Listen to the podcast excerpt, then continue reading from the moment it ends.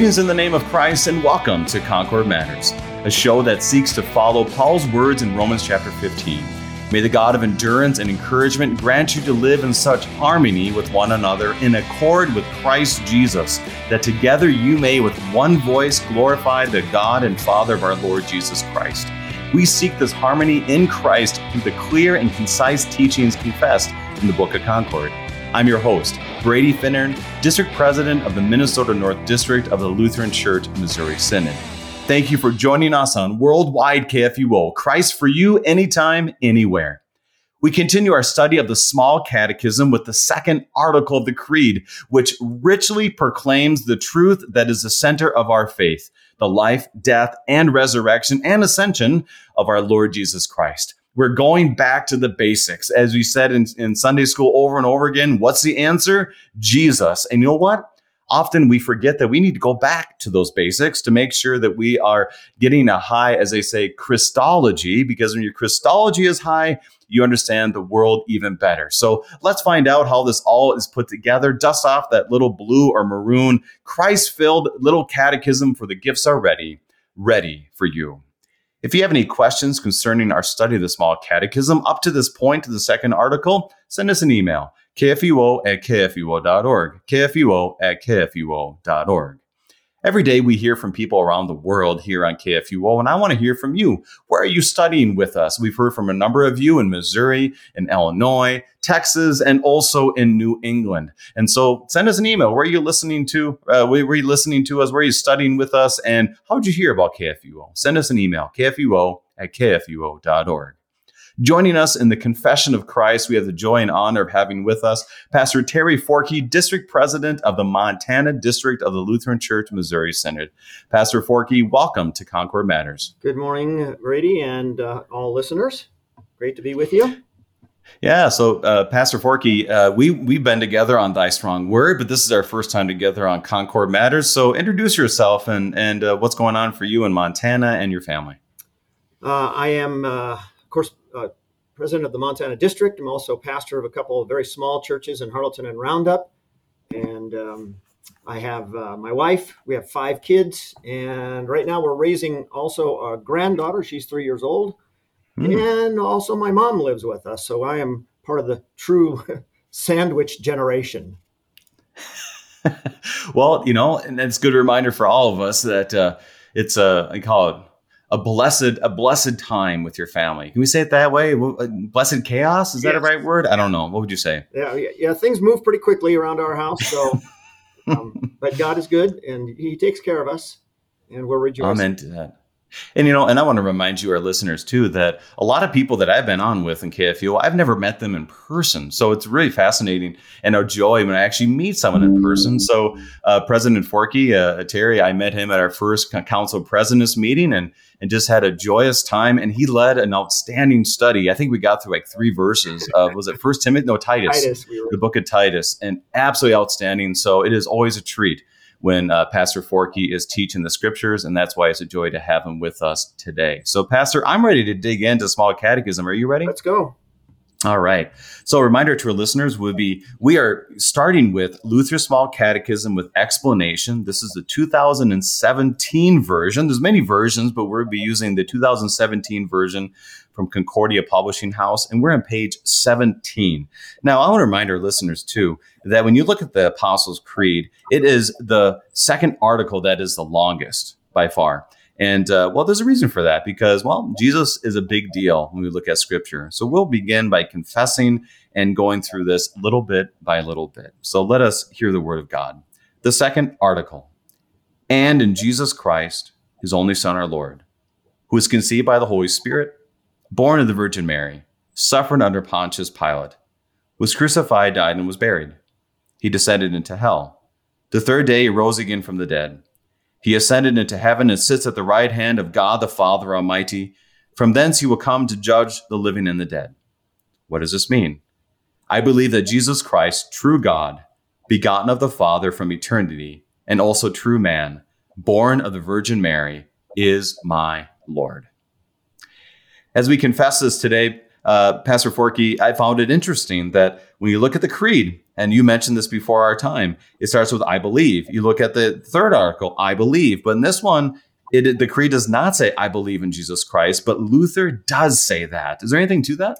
Absolutely, and I think it's important for for all Christians that who confess this part of the creed uh, to recognize that I believe uh, is an important element of our life. That is the confession of faith. So there might be a little bit with that ellipsis in confessing the creed. We just go on and in Jesus Christ. We might just kind of miss that point that we're saying again, I believe in Jesus. And the creed or the credo, that's Latin for I believe, must not be ignored, I, I think, particularly in today's world. Uh, it is a confession of faith. And it's extremely important um, in view of the fact that uh, Americans, I, I would say, that would be interesting to see if you agree, that Americans have almost completely lost the concept of living by a confession. We have mm. regressed uh, to sort of a way of life of the the judge, the period of the judges in the Old Testament, where everyone did what was right in their own eyes. It's kind of how Americans live, and living by a confession of faith is essential to the church. The creed is a vestige of that kind of lifestyle of living by a confession of faith.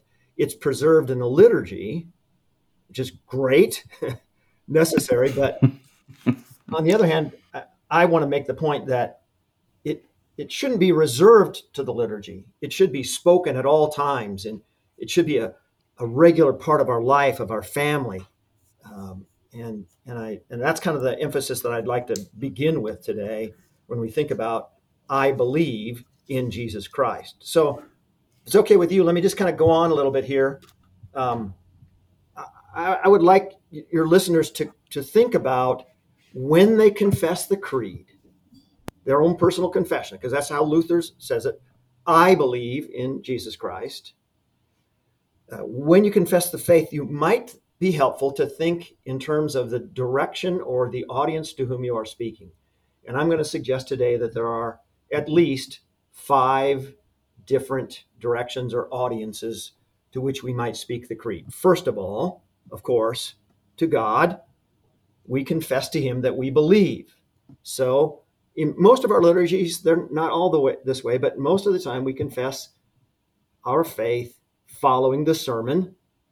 And so it's something like this having heard the word of God, we respond. The proper response to hearing the word of God is faith. So we say, in response to God speaking to us, we say to God, I believe in God the Father. I believe in Jesus Christ. I believe in the Holy mm. Spirit. So we speak to God. We also speak to each other, second, secondly. So Luther in his Smalcald articles writes about in the part three, article four, he writes about the mutual consolation of the brethren. And I know there's a lot of debate about that, but I'll just say it this way. What better way to console one another than to confess the faith together? Hmm. So that's that's the corporate part, or that's why it's in the liturgy the way it is. We all confess the faith together and we are consoling each other. We believe together. Third, and this applies specifically to what I was talking about earlier um, when I mentioned living by a confession. How does the world know what the church teaches if we don't confess it? So we ought to be thinking when I say I believe, we're also speaking to the world. This is our confession. Now, you think about how the world thinks of the church today. Where do they get their concept of the church? Uh, mainstream media doesn't do a very good job. Hmm. Mm-hmm. So we speak to the world, and and that's another way to use the creed. That I think it, I think that's probably the main thing that I want to say. It's a, an area where we're really lacking thinking about confessing the faith to the world or living by a confession in front of the world. Fourth, I want to mention Satan is alive. He attacks Christians. How do you respond? I think this can be very helpful in, in times of, of need. Uh, I will bring this up quite often, sometimes uh, in other teachings, and you know, people who are listening to me will say, "Well, we we say get get behind me, Satan," which is great. That's what Jesus said. Mm-hmm. But Satan can't stand the name Jesus. Imagine this if when we feel that uh, you know we're in a dark alley, there's no way to go, Satan is tightening the noose, we say, "I believe in Jesus Christ," and he can't stand it. Away he goes. So I think that it's another, it's a sort of spiritual warfare way of confessing the faith. Hmm. And then finally, uh, well, it may not be finally, I'll just say my analysis. The fifth direction is to unbelievers. So I think every pastor will have this experience. Uh, a member, you know, talking about evangelism, sharing the faith, member will say, "Oh, pastor, I just I can't tell somebody about Jesus. I won't, I wouldn't know what to say." Or what if I said something wrong? And my response has been for years, I'll just say, Well, do you know the creed? And they'll say, Well, yeah, we confess it every Sunday. Yes, you know the creed. So why not just speak the truth to, to the unbelievers as you confess it every Sunday? I believe in Jesus Christ, and so on. So I think, I hope that kind of brief analysis of living it by a confession of faith might be an assistance uh, to the listeners about confessing the faith in the world. And particularly, second article, it's all about Jesus. So let's let's say to the world, I believe in Jesus Christ, his only son, our Lord. And and and and Terry, one of the real um, what what's really powerful about what you said is you talked about how our culture does not confess well. And if we do confess it's it's uh it's it's full of kind ofs maybes um i'm not sure is if you will. And it reminds me so much of acts chapter 7 17 excuse me when paul stands up and and then he says men of athens you know this is in athens i perceive that in every way you are very religious where I passed along and I even saw uh, a, an altar to the unknown God. And that's kind of how we are in American, what we call deism, where our confession, even at its best, leaves people like, I'm not quite sure what he or she believes. And that's why it's so important to be able to have this, not only for confession to the Lord, to one another, but also, I love how you said it, the unbelievers, is that you could easily tell somebody, well, I don't know what to say. Well, what do you believe in? I believe in God who created everything and a and a and, and a son who died for my sins and the Holy Spirit that keeps me in the faith. And that's I mean that that right there tells everything. Right. and, and that's just summarizing it. Now if you get dig even deeper into you got it, you got you got a great evangelism tool right right handy everywhere you go. Any thoughts on that? Exactly. Yes. And I just want to mention also uh, when I was talking about how we've descended it to that kind of uh, judicial period during the Old Testament where the judges were ruling and everyone was doing what was right in their own eyes. It's exactly what we do now. You may have heard the, the phrase, probably from my children's generation, has become very popular. You know, they don't say, I, I think the sun is shining or I think the grass is green. They'll say, I feel the grass is mm, we, are mm-hmm. we're emotionally based. So we, that's another step away from a confession of faith. But Christians have a firm conviction this is what I believe, teach, and confess. I believe in God the Father Almighty. I believe in Jesus Christ, His only Son. I believe in the Holy Spirit. So I, I, think it's it's necessary to do a little more talking about making a confession or living by a confession, and that would incorporate all those five different directions of, of uh, where or to whom we speak the creed. Well, and this is my encouragement, I know uh, uh, Pastor Forke has the same encouragement for you, our listeners, is to well brush up on the creed if you haven't known it well enough. And and this second article is a great one. One for the um, foundation of your own faith, but secondly, for you to be able to describe the depth of the gospel, the depth of this Christology of our of our Savior and what He has done for us, and what that means for other people. I think this is just this this second article, third article is all the articles are great, obviously, but but this one really is something that hits to the home of your own identity, and then therefore how you see the world and how you confess. I mean, it's just it's just pure gold as we look at it. So, President uh, President Forke, as we look at this, right at the beginning, it's very clear about this Jesus guy. So that first paragraph, what does it tell us about him? Yes. So I believe in Jesus Christ, His only Son, our Lord or and then Luther expands, true God begotten of the Father from eternity, also true man born of the Virgin Mary is my Lord. So when you look at the, if you use as a supplement the large catechism, Luther begins with the word Lord and he opens up the text. I'm, I'm going to shorten it here considerably, but he opens up the text of the creed with the word Lord and he says, very simply, Lord means to be, in this context, the Lord means to be the Redeemer. And everything else he says then simply clarifies how that redemption was accomplished. So, um, this Lord is our Redeemer. He has redeemed us. And, and let me just uh, kind of riff on that for a moment. Hmm. This redeemed, and then uh, two words that Luther uses to explain that purchased and won. Um, so, how does the redemption happen? He purchased and won us. So, I, I, there, here's a parable that I tell to kind of help people think about this what redemption means. And it, and it goes to the whole idea of the objective justification. That is, that Jesus redeemed the whole world. So let me just tell this and see what you think. So yeah. there was a rich man that um, had sheep that loved to wander and they wandered into a pasture of a dishonest shepherd who claimed them as his own. The rich man offers to buy them back, but the dishonest shepherd resists. The dishonest shepherd must be defeated in court. Yet, the rich man still has to pay a great expense to the purchase price of his sheep. He brings the sheep home. But some of the sheep wander back into the flock of the dishonest shepherd. Now, have all the sheep been redeemed?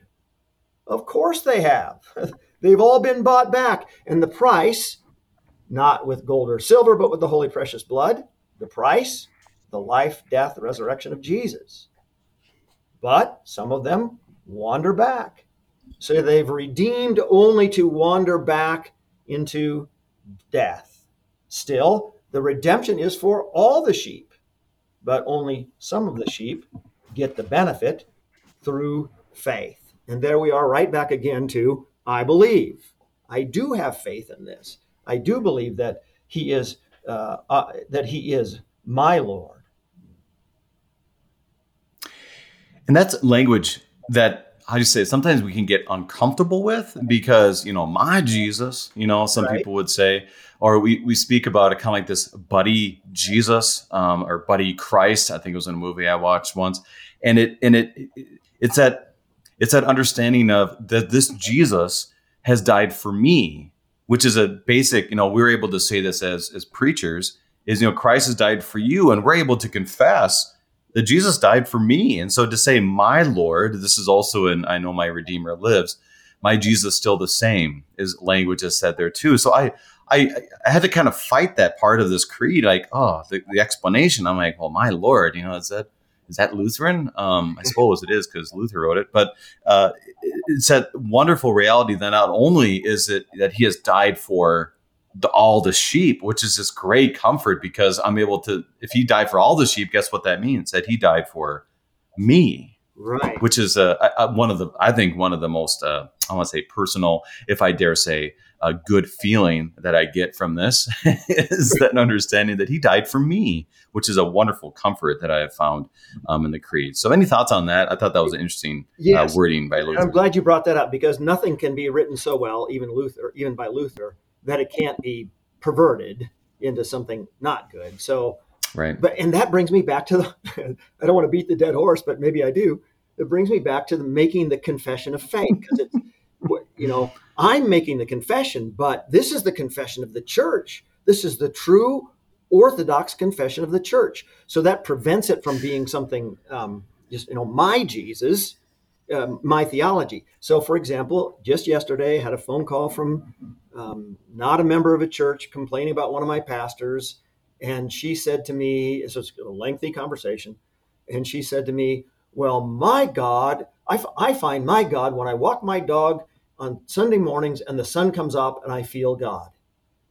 And I, obviously, I had to be very careful how I responded to her. But what I'm thinking is, but there's no confession of faith. There's no orthodox confession with the whole church there. It's just how you made yourself feel, what you think or what you feel about God. And that's very dangerous. And that's kind of what you were saying about mm-hmm. we can get off on this. Well, my God does this and my God does that, but it's absolutely um, cut off from any orthodox uh, uh, churchly confession of faith. And that's why we're doing what we're doing. And I thank you, uh, uh, Pastor Finnern, and I thank you for doing this program because it's, it's spectacular to say to the people of God, yes, we confess the faith together and we confess it to the world. And we use this orthodox formula, the, the creed, to do that. And the world desperately, desperately needs to hear an orthodox confession. And it desperately mm-hmm. needs to see us live that confession.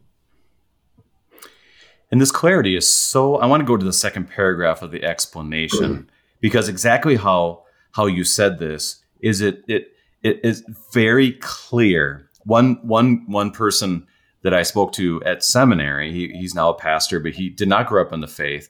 And he remember goes to, going to some churches that just weren't real clear in what they actually believed. And when he read the small catechism, he just said it was like I was a thirsty, um, almost dying person in the desert, and someone gave me water for the first time. Mm. That it was so clear and so gratifying and so needed that it was not only like a nice dessert to a meal, but it was sustenance for my whole life. And I thought that was very, very um, helpful, especially for a cradle Lutheran like myself. That's just kind of always been part of my life. And to realize that no, I am that lost and condemned person. So I want to read that second paragraph and to even more fully be able to confess exactly what Pastor Forke has been speaking of. He says, Who has redeemed me, a lost and condemned person, purchased and won me from all sins from death and from the power of the devil, not with gold or silver, but with his holy, precious blood and with his innocent suffering and death. Now, now, Pastor, this this is the heart of everything. I mean, we could we we have you know 40 minutes left, and we could spend definitely every single second on this paragraph. Where do you want to begin? Yeah, so I, I mentioned purchased and won. And I just wanted to make that point. I, I think that it's it is significant that we kind of parse out um, Luther's understanding of redeemed. So, most of your listeners probably don't remember the green stamp redemption centers. Um, that's from a day. No. Why does that even click a bell at all? Ring a bell for you? Not for me. No. Oh, okay, I probably shouldn't bring it up. But in the old days, there the stores used to give away green stamps, and you could redeem them. So the store was buying back the stamps for some prize or whatever, whatever. Um, you can think of examples today.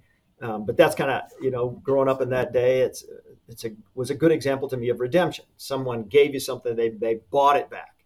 So and, but how does it how does that happen? So luther expands with purchased and won. So um, and and then further explains what what the purchase price was but i think that's important. So we belong to god because he created us. All human beings belong to god because he created us. Um, and then we like the sheep in my parable they wander away. We wander away. That's that's sin. And so that's what it, what he means when he says lost and condemned. We're lost not you know just because of the things in the world but because our sin causes us to wander away from him. We can't find our way back. So we're lost and then because we're lost we're then we're condemned. So what does he do? Well he doesn't just say yeah good for you. Everyone needs to make their own way. Isn't that interesting? Because that's another one of the things the world says, right? Uh, you'll hear parents say, "Well, we want our children to choose their own way." Uh, they're lost and condemned. They can't do that. Anyway, mm-hmm. I'd mm-hmm. rather not go off on that too much. But um, so he pays the price. And so in the, in the little parable I tell, the rich man, even though there's resistance, he ultimately ends up paying the price. So there's the purchased, not with gold or silver, but with his holy precious blood and his innocent suffering and death. The whole life of Jesus, the his active and his and his passive obedience is the price that God paid, that God paid. God loved the world that he gave his son. So there's the payment kind of language. He purchases us. And then the one part is very very interesting. I think we probably may not spend enough uh, time on that. Um, that is, that he won us back from Satan. So we're in the wrong flock, and Satan claims us as his own, but God says, no, they belong to me. There's resistance, and he has to defeat Satan. That's a that's what Luther has in, in the original German. German, it's Gewonnen. He he won us back. So it's this. So here's Hebrews two fourteen. Uh, you may know that text. Since therefore the children share in flesh and blood, he himself likewise took part partook of the same things, that through death he might destroy the one who has the power of death. That is the devil. So there's the one part. And so there's kind of two parts of that redemption as Luther uses, explains it in his explanation here. Um, he purchased us with his holy precious blood, and he won us by destroying, defeating the devil and claiming, reclaiming us as his own. That's redemption.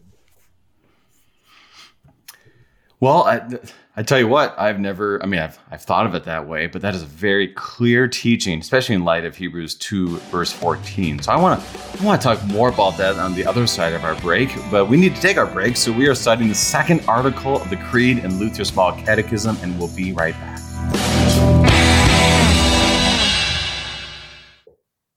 Hello, friends. I'm Pastor Phil Booe, host of Thy Strong Word. Each weekday morning at 11 a.m., join me and a guest pastor as we explore God's Word, which strengthens our faith and guides our lives. You can listen over the air, online at kfuo.org, or through your favorite podcasting app.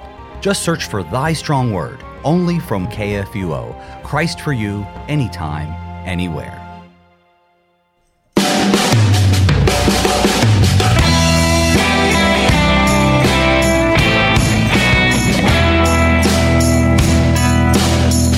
Welcome back. We are studying the second article of the Creed in Luther's Small Catechism with President Terry Forke of the Montana District of the Lutheran Church Missouri Synod.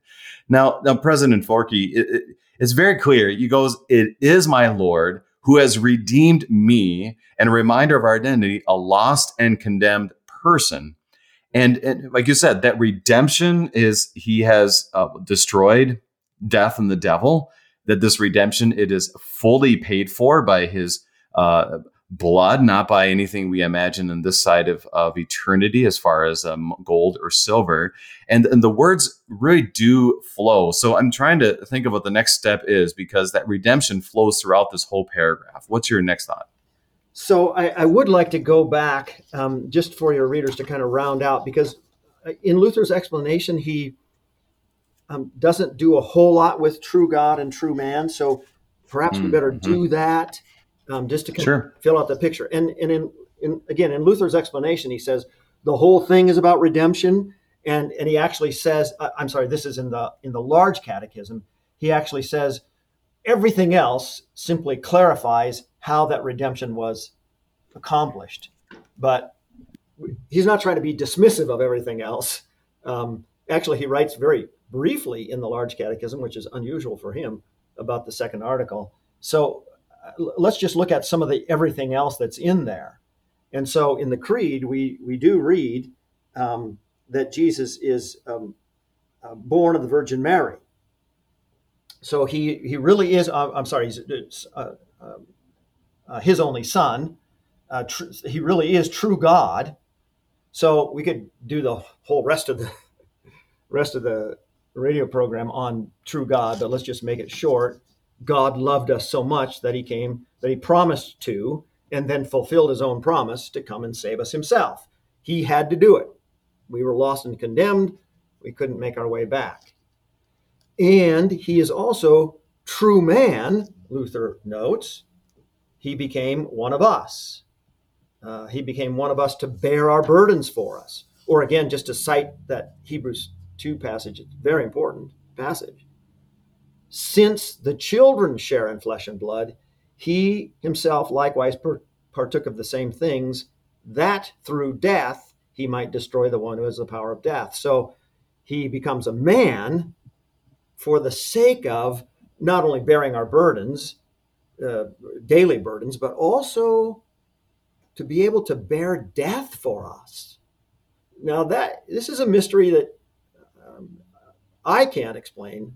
I've never heard anyone else. Maybe maybe Pastor Finnern can do it for us. Oh boy. But yeah. So what does it mean that he that true true man died, but also true God died? Well, that's too big for me. I believe it. I confess it. But there it is. Um, he is true man and true God, and he came into this world and was um, became our redeemer. He purchased and won us. I, I can't I'm gonna I'm just gonna confess the same thing that well the creed confesses, scripture confesses, and what Luther confess, and what you just confessed. So I I will just submit to those simply simple words as you said. How does that happen? Well, Lord have mercy, help us to understand, but to know that if, if God was willing to die and for me and rise for me, um, well, that's that's that's important things that we should probably be focusing on every day of our lives and to give thanks. Absolutely, yeah, Mm-hmm. yeah. So other other thoughts you have in the second paragraph, like you said, uh, such rich language. I, I love this, and I want to hear your thoughts. Purchase and won me, like you mentioned, redemption from all sins. I love how he puts it in there. You know, we can easily say, well, maybe not that one. Oh, he says, you know, if you look at the cross, has he, you know, what sin did he not die for? And that's a good good thought. Is all sins from death and from the power of the devil. Now, Pastor, you already talked about this power of the devil that we hear from Hebrews chapter 2. What does that mean? Like you said, the devil does not want us to confess Christ. But when we do, there he's defeated that. So what does that mean for the Christian? Right. So um, I think it's unfortunate, but sometimes people, well, we kind of go two ways with Satan. Sometimes we just we allow ourselves to turn him into this cartoon character, you know, uh, mm-hmm. red long johns and pointy tail and horns, and and uh, he's not very powerful. On the other hand, sometimes we think, oh, maybe if you watch too many horror movies, you're just walking down the street and all of a sudden this evil creature comes down and grabs you and possesses you. Um, mm. I those are confessions of the world, and they're very dangerous uh, to our spiritual welfare.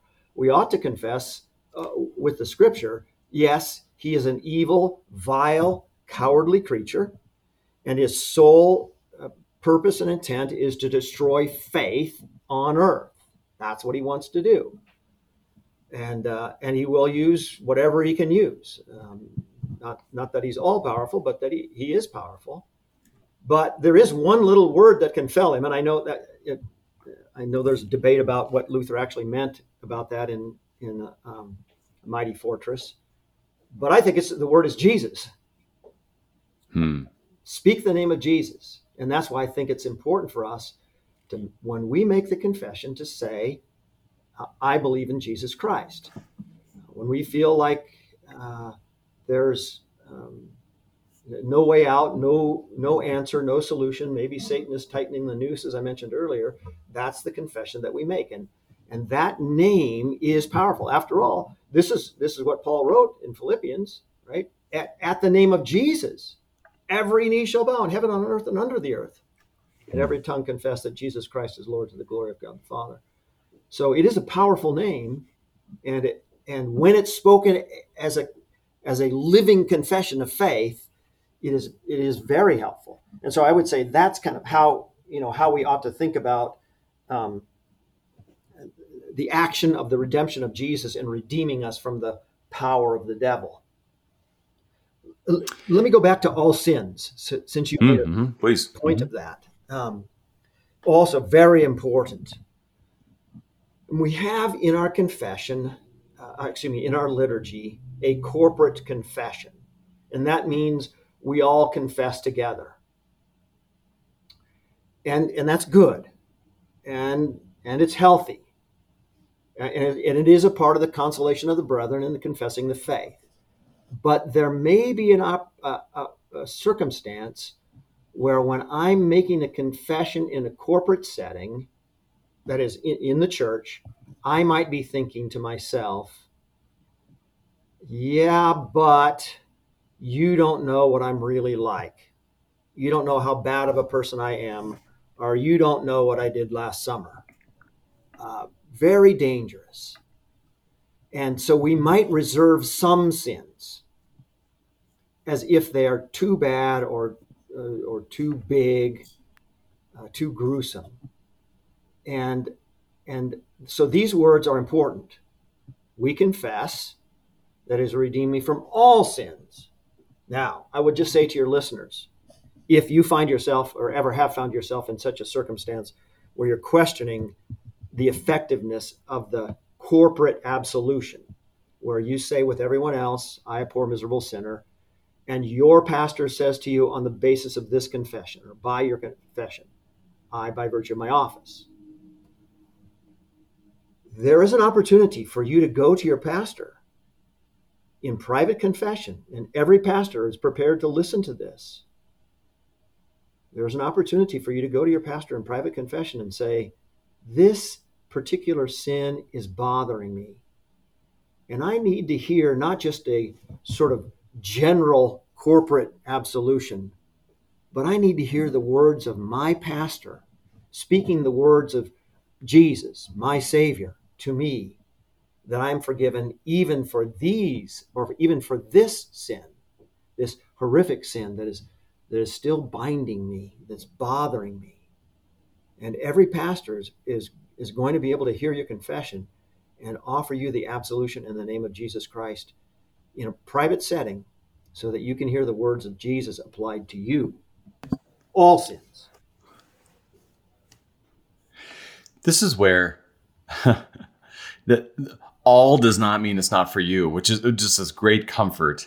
And and how that was accomplished is just this part, not with gold or silver, but with his holy precious blood and his innocent suffering and death, which reaffirms the Godhead of Jesus. Um, and it reaffirms the, the the forgiveness that comes from the blood. And this is clearly he's quoting in part in First Peter chapter one, which says, you know, not redeemed with corruptible things as silver or gold from your vain conversation, but with the precious blood of Christ as a lamb without blemish and without spot. And so it's just this language, just uh, to me, it just flows from the tongue, and it, I, I get, I, I, I, such comfort every time that I hear these, and they just flow so beautifully for us be reminded of who we are in Christ and who Christ is for us. Your thoughts? Yes, uh, we should make a point of the blood. Um, when Luther uh, speaks of the blood and includes it in this explanation, um, we ought not overlook it because in our day, blood is not perceived to mean the same thing that it did at the time of Christ or certainly at the time of Luther. Um, today, we've been sort of trained to think of blood as well gets used in horror movies or whatever, we think of it as as icky, as dirty. Um, I remember circumstance in this would have been in probably about 1986, uh, maybe a little bit later. I don't remember. One of my members was in a car accident, and uh, the guy that ran into her uh, cut himself in the accident, and he got out of his car and then laid down on the on the street, and she, being a very comforting person, ran over to try and comfort him. And the crowd had gathered already, and they were yelling at her, "Don't touch the blood! Don't touch the blood!" Mm-hmm. Because that way, people my age will remember that was the time of the beginning of the AIDS uh, problem, and and everyone was scared of bodily fluids, and blood became from that moment on. I think still, blood became even more of a curse so, reading this blood as the purchase price, as a wonderful thing, is, is so counterculture that you have to take some time to explain it. What does blood do in the body? Well, it cleanses. That's how God created the human body. And so he doubles down on the parable of blood in the body by pouring out the blood of his son Jesus. The blood of Jesus cleanses us from all sin. So um, I, I, also say that Luther uses blood, you know, he packs a lot into that. So it's sort of shorthand for the the whole nine yards. And so we have to go from there, the cleansing power of the blood. And, and that was the purchased and won. That's what it does. It, it, it purchases and, and wins us by cleansing us from all sin. So now we belong to Him. And then there's even more to the story because He gives us His blood along with His body to strengthen and encourage and nurture our faith. So there's the purchase price. It wasn't just, I mean, the purchase was done then, but we are constantly reminded of that purchase price every time we come to the table and receive the body and blood of our Savior. And it, it's, it, you're right. In our culture, the idea of blood and in scripture it speaks about without the without blood there is no forgiveness of sins. And so it's hard for us to imagine a scenario in our culture where blood would have that kind of saving element unless you need to receive a transfusion. Unless you know you are, are one that has other issues that involve the blood. The new blood is new life. And now and then that points us because our natural reaction is well don't touch the blood. Don't don't have that any kind of transfer of any of that. But then if you talk to someone who's a hemophiliac or whatever, they need that blood, and that is a source of life. Or if you donate plasma from that blood, it gives new medicines and new life and all this. So it is actually very relatable in the right context. We don't hear of it much, but in the right context of saying there is life in that blood, and if it's perfect blood, but my goodness, it gives me new life. And so that's what purchase and won me in that sense is so much more powerful because it is God's blood. It is perfect blood that He has given for me. Any other thoughts on on where we're up to this point? Uh, we have about uh, 15 minutes left in our time, and we have a lot of good stuff still to cover. So, you have any other gems that you want to unpack? Yeah, I, I, I, appreciate that. I'm glad you you brought that up. Otherwise, some someone would have kind of uh, wanted to finish the thought. So I'm, I'm glad you did that. Yes, and it is an excellent um, connection to uh, to our culture, a way of speaking. And so I will just say on that count, when we are confessing the faith and living the living the confession of faith before the world, there are these touch points in the world where we can make mm. that kind of connection. So yeah. just like you just did. Oh yes, normally we think of blood as, you know, splattered on the screen, horror and and dirty because it's dangerous to us. But think of it this way. So, um, yeah, I really appreciate your pointing that out. That's that's excellent. So, Pastor, let's let's read the rest um, of this creed because we can always come back as you've done so beautifully today because um, it, there's just so much here. But I want I want to make sure we read the rest, and and I, I want to highlight um, something that happens at the very end, and then and then we'll come back. So it reads this: that I may be His own and live under Him in His kingdom and serve him in everlasting righteousness, innocence, and blessedness. Just as he is risen from the dead, lives and reigns to all eternity, this is most certainly true. I want to I want to highlight this because I think this connects with how you started by saying the words I believe we are confessing something that is sure and foundational and forever and then he ends the creed with, This is most certainly true. Maybe we should have said this at the beginning, but it's a fascinating um, a confession that he says, after all of it, this is most certainly true. He doesn't end with, Well, at least that's my opinion. Um, any thoughts on how Luther ends this? I want to say this now because I think it really helps us as we look at all of it. And any thoughts on that last few words of Luther? Excellent. Yeah. And I'm glad we, I was afraid we might run out of time to get that. So it's great to do it now. So actually, um, next, let's see, what day is it? Next Tuesday, I think I'll be speaking in St. Louis about truth uh, at the Making Disciples for Life conference. Oh, yeah. And I think it's a huge issue. In fact, I, I say the issue of truth is the primary issue confronting Christians today. Hmm. Because most of the world does not believe there is such a thing as truth. And a sizable portion of the world doesn't believe, uh, not only doesn't believe that there that you know such a thing exists, they don't have the category in their mind. The, there just isn't you know it's a big gap in their in their development. There is no such thing as truth. It just doesn't exist. And so when Luther is bold to add at the end of this confession on this article, and actually others, uh, uh, uh, this is most certainly true. What he's saying is the necessary um, correction to what you were concerned about earlier about you know this becoming my Jesus, um, you know, a personal thing, and I'm Mm, kind of making mhm. up my own faith. He is saying that because he knows that truth is only and always the prerogative of God. It belongs to God, not to us. In other words, God is the sole determiner of truth. He speaks it in the world, um, and uh, and so he he's saying this is true not because I I confess it or not because I uh, um, I believe it. It's true because it is in accordance with the Word of God. That's sort of the um, the short again shorthand that we ought not to miss from Luther. True is an extremely important word. It doesn't belong to us. It comes to us from God, and it's revealed to us in His Son. Truth is revealed to us in His Son Jesus Christ. So um, let me just kind of let me go on because it's a very important verse. Um, Yeah. John eighteen thirty seven. This is always kind of fun. I'll say, "Good Lutherans, why did Jesus come?" And then they'll always say the Catechism answer, "To save us from our sins." And of course, that's correct. I'm not diminishing that in any way. But listen to what Jesus says in John eighteen thirty seven. This is in the section where he's talking to Pilate and the whole famous thing about truth, where Pilate says, What is truth?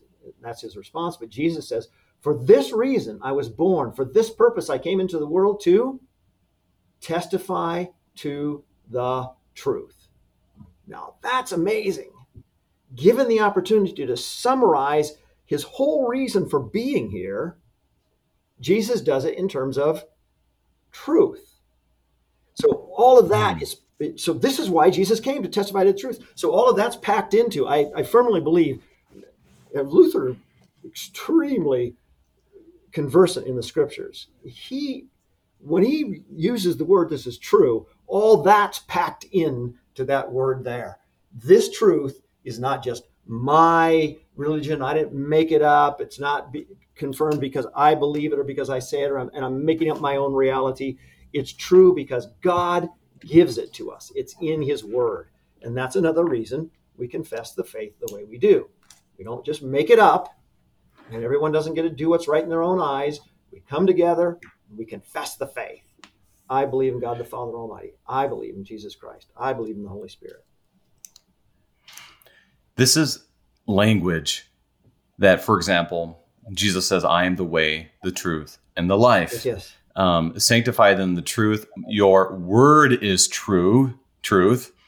And then I think about even simplistically here is when we when we distribute and administer the sacrament of, of Christ's body and blood, the language often is take and eat. This is the true body of our Lord and Savior Jesus Christ. And I did have a person that that spoke about how they had grown up in a more of a evangelical church, and they would always say, "This is uh, this is this symbolizes Right. Or Christ, represents. you know, or represents." Or even, you know, some, you know, some other churches that are more in line with us as Lutherans would say something that the body of Christ, which is not a bad language, but th- she said, I noticed a difference when you said the true body of Christ, the true blood of Christ.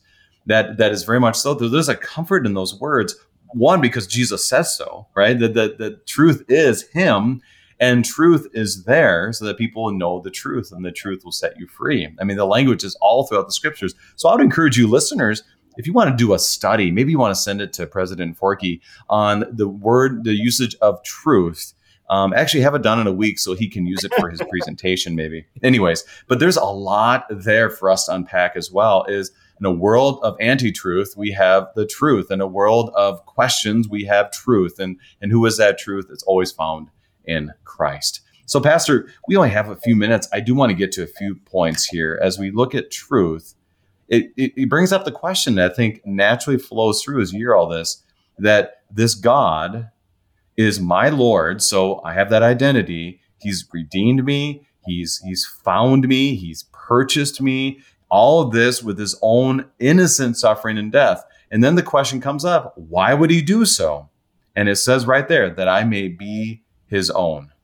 So I think right there that that possessive that he has claimed us as his own, almost like the father running to the prodigal son type of language. He embraces him, and that is our identity with Christ. And that's pretty powerful. What are your thoughts? Yes. So, very good. So, that paragraph is um, the like the purpose paragraph. Why did he do this? As you said it, he did it so that we might. So it's that's the purchase, and then the result of the purchase is the redemption, the purchase and one.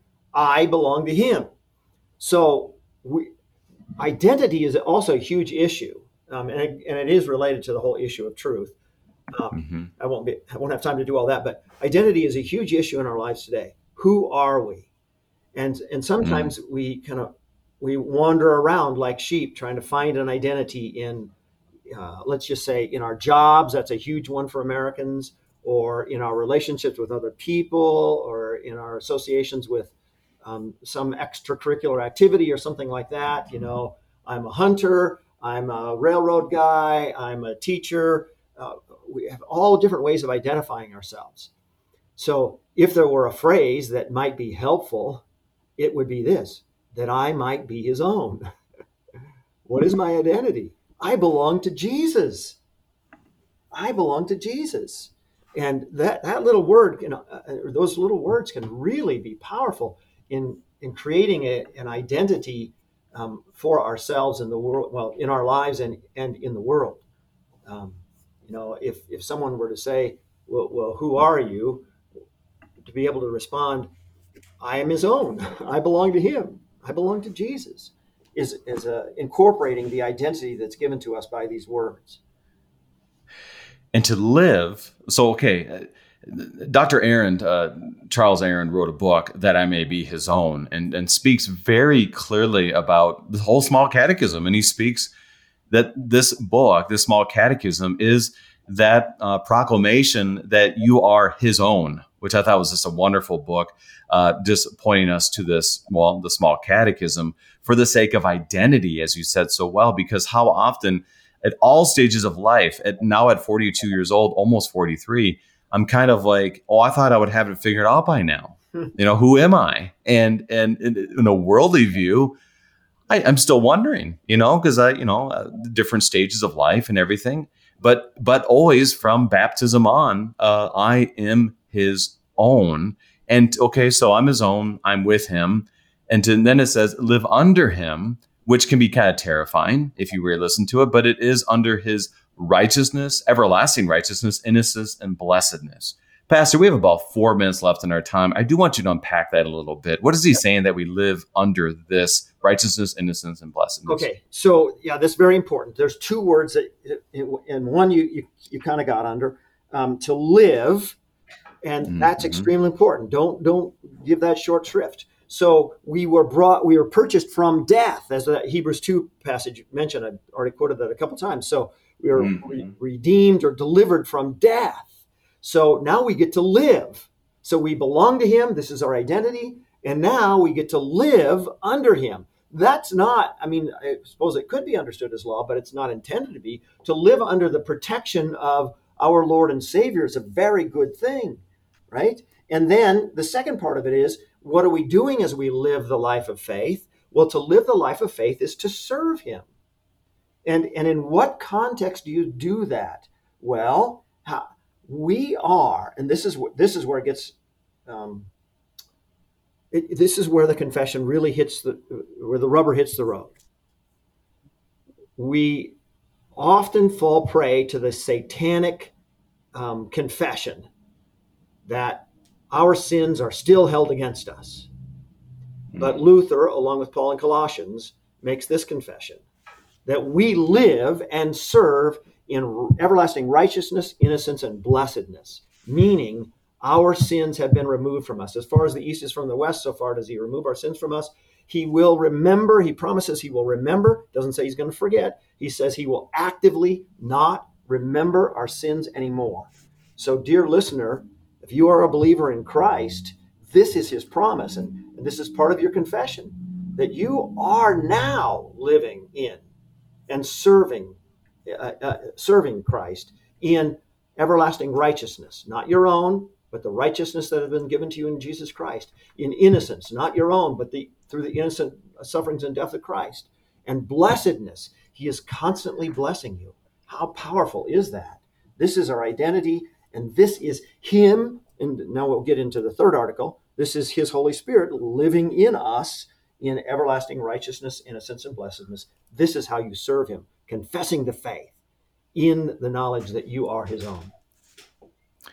Finally, with about a minute left, it tells us not only do we live, but he lives, risen from the dead, lives and reigns to all eternity. A great way to end the second article. Why is that an important piece with about a minute left? Right. yeah. So, so this is great because Luther uh, returns. You know, he, he talks about our sort of our response. We'll say we we live and serve, but then he returns to the most important part, and that is that Jesus is now living. I have a pet peeve when uh, you know um, my catechetical students or my members will say uh, Jesus was or Jesus did or something like that, and or they'll say uh, Jesus died for our sins, and I'll always say, please, please don't leave Jesus dead because mm. he's not dead. He is alive, and we have a habit in our in my congregations of at the Lord's Supper in order to, to remind ourselves that every Sunday is a little Easter. Um, uh, after I distribute the Lord's Supper, the way I dismiss them is I say, He is risen, and they respond, He is risen indeed, hallelujah, after receiving the Lord's Supper. It's a way of reminding ourselves, just like Luther does. I love that. He goes through the whole thing of what he calls all the rest or everything else. He says everything else it, it simply ex- explains how this redemption occurred, and then he comes back, bam, right, right, you know, sort of like two by four across the forehead, even as he lives and reigns through all eternity it's, it's a marvelous way to end. And it is because, hallelujah, Christ is risen. He is risen indeed. Hallelujah. President, President Terry Forke of the Montana District of the Lutheran Church Missouri Synod clearly confessing the fullness of Christ from the second article of the Creed. President Forke, thank you for being with us on Concord Matters. Yes, thank you so much. I'm your host, Pastor Brady Finnern. Thank you for joining us, and the Lord keep you safe in the palm of his hand.